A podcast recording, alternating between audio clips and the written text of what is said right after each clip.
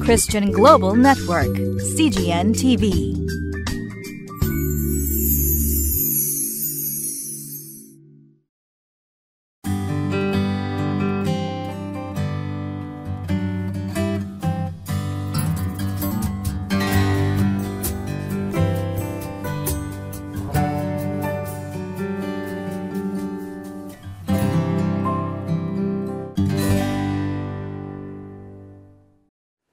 皆さんこんにちは。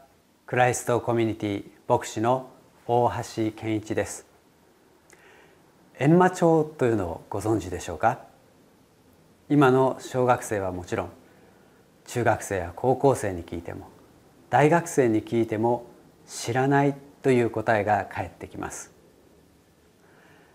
学校の先生が生徒の悪いところを見つけると閻魔帳なるものにそのことを書き留めて後で閻魔様から罰が下ると言われたものでした。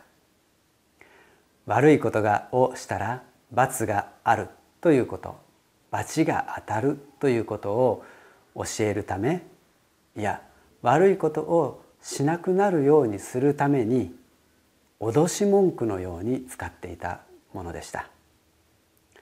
こんな発想で子供を教育するとは今では考えられないことでしょう。今日は2月6日。聖書箇所はヨハネの福音書9章1節から12節。タイトルは「神の栄光を表す通り管」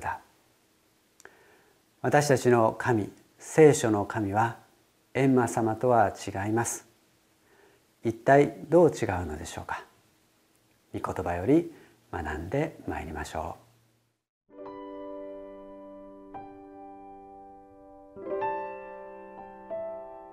ヨハネの福音書9章1節から12節。またイエスは道の途中で生まれつきの盲人を見られた。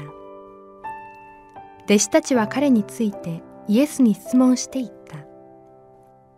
先生彼が盲目に生まれついたのは誰が罪を犯したからですか？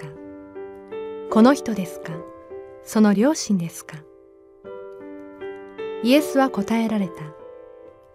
この人が罪を犯したのでもなく両親でもありません。神の技がこの人に現れるためです。私たちは私を使わした方の技を昼の間に行わなければなりません。誰も働くことのできない夜が来ます。私が世にいる間私は世の光です。イエスはこう言ってから地面に椿をしてその椿で泥を作られた。そしてその泥を盲人の目に塗って言われた。言ってシロアム略して言えば使わされたものの池で洗いなさい。そこで彼は言って洗った。すると見えるようになって帰っていった。近所の人たちや前に彼が物乞いをしていたのを見ていた人たちが言った。これは座って物乞いをしていた人ではないか。他の人はこれはその人だと言いまた他の人はそうではない。ただその人に似ているだけだと言った。当人は私がその人ですと言った。そこで彼らは言った。それではあなたの目はどのようにして開いたのですか？彼は答えた。イエスという方が泥を作って私の目に塗りシロアムの池に行って洗いなさいと私に言われました。それで行って洗うと見えるようになりました。また彼らは彼に言った。その人はどこにいるのですか。彼は私は知りませんと言った。閻魔帳を知らない世代はもちろん閻魔様のことなど知りません。閻魔様に舌を抜かれるとか閻魔様の罰が当たるとかそんな脅し文句によって育てられたことはないでしょう罰を与える人が誰かということは違うのですが結局のところ今でもこのような脅しによる教育の手法というのは実際のところ残っていると言えます。悪いことをしたら罰が当たる。お天道様が見ているから。悪いことをしても隠してはおけない。そんな得体の知れないことから。実際に罰を提示して悪いことをしたらお尻を叩くよ。とか手を叩くよ。とかげんこつだよ。とかそういうふうに言って育てる親もいます。こうして何か自分に悪いことが起こったのは自分が何か悪いことをしたからでその罰だ罰だということなわけです。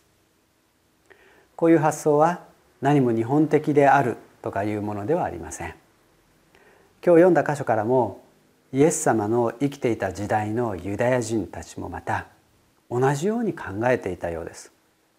2節で弟子たちは生まれつきの盲人を見てイエス様に尋ねました。先生彼が盲目に生まれついたのは誰が罪を犯したからですか？この人ですか？その両親ですか？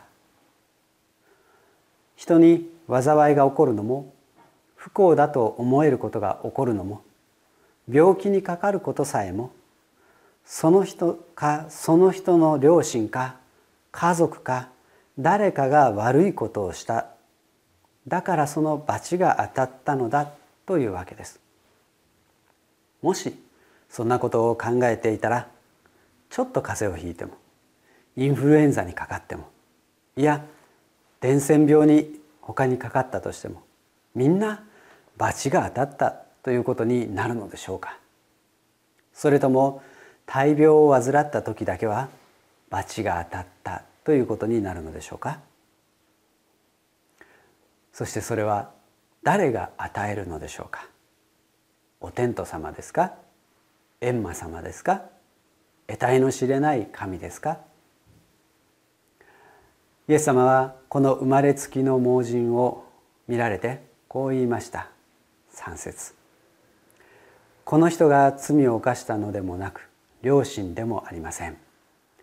神の技がこの人に現れるためです。神は人の目から見れば災いであり罰が当たったようなことを通して神の栄光の技を表されるお方です。決してそれを罰として与える方ではありません。本当の罰は終わりの時の審判によって定められているのです。いちいち何か悪いことをするたびに何か罪を犯すたびに罰を与えるようなことはわざわざなさらないのです。人は災いや不幸なこと病気などを通してその人を結果として罪人扱いするのです。もちろん本質的にはアダムとエバの罪が私たちに死を死という災いをもたらしたのですから罪人であることには変わりないのですがそれは人類の本質的な罪の性質であっていちいち何か罪を犯したことに対する報いとして与える罰というものではありません。しかし人はその災いや病不幸が罪人の証だと言っているのです。しかし神様は違いました。神様はその技がこの人に現れるためですと言われたのです。そしてこの人自身も言っています。私がその人だと。神様は災いを通して人を神の御業を表す器とするのだということです。災いや病不幸を通して罪人扱いするのではなく神の技を表す器とするのです。神様ご自身がそういう扱いをされるだけではなく私がその人ですと私たちもまた災いの中でもイエス様の宮座を証しする器となることができます。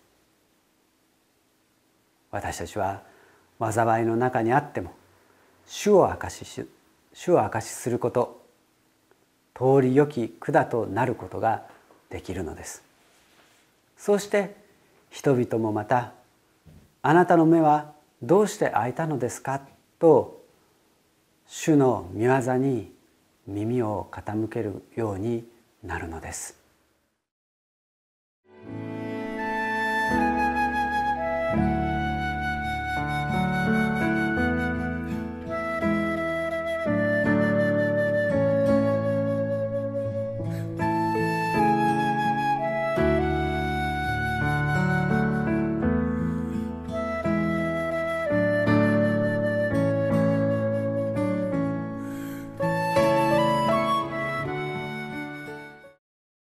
私たちは病の中にある時や物事がうまくいっていない時何か罰でも当たったかのように思える時自分は神様の器ではない罪深いものだから通りよい管などと言えるはずがないそう考えていなかったでしょうか。しかし神様は閻魔様ではありません。お天道様でもありません。神の言われたことに従う者は皆神の器です。たとえ今が災いの中にあっても病の中にあっても神の御業はあなたを通して表されるのです。お祈りしましょう。神様あなたは私をあなたを証しする器として扱ってくださっていることをありがとうございます。たとえ私に災いが訪れようともそれが私の罪であるとか報いであるとかいうのではなくその災いでさえその病でさえあなたの栄光のために用いられるお方です。どうか私もまたこの盲目の人と同じように私がその人ですと神の栄光を表すものとなれますようにイエス様の名前によってお祈りします。アーメン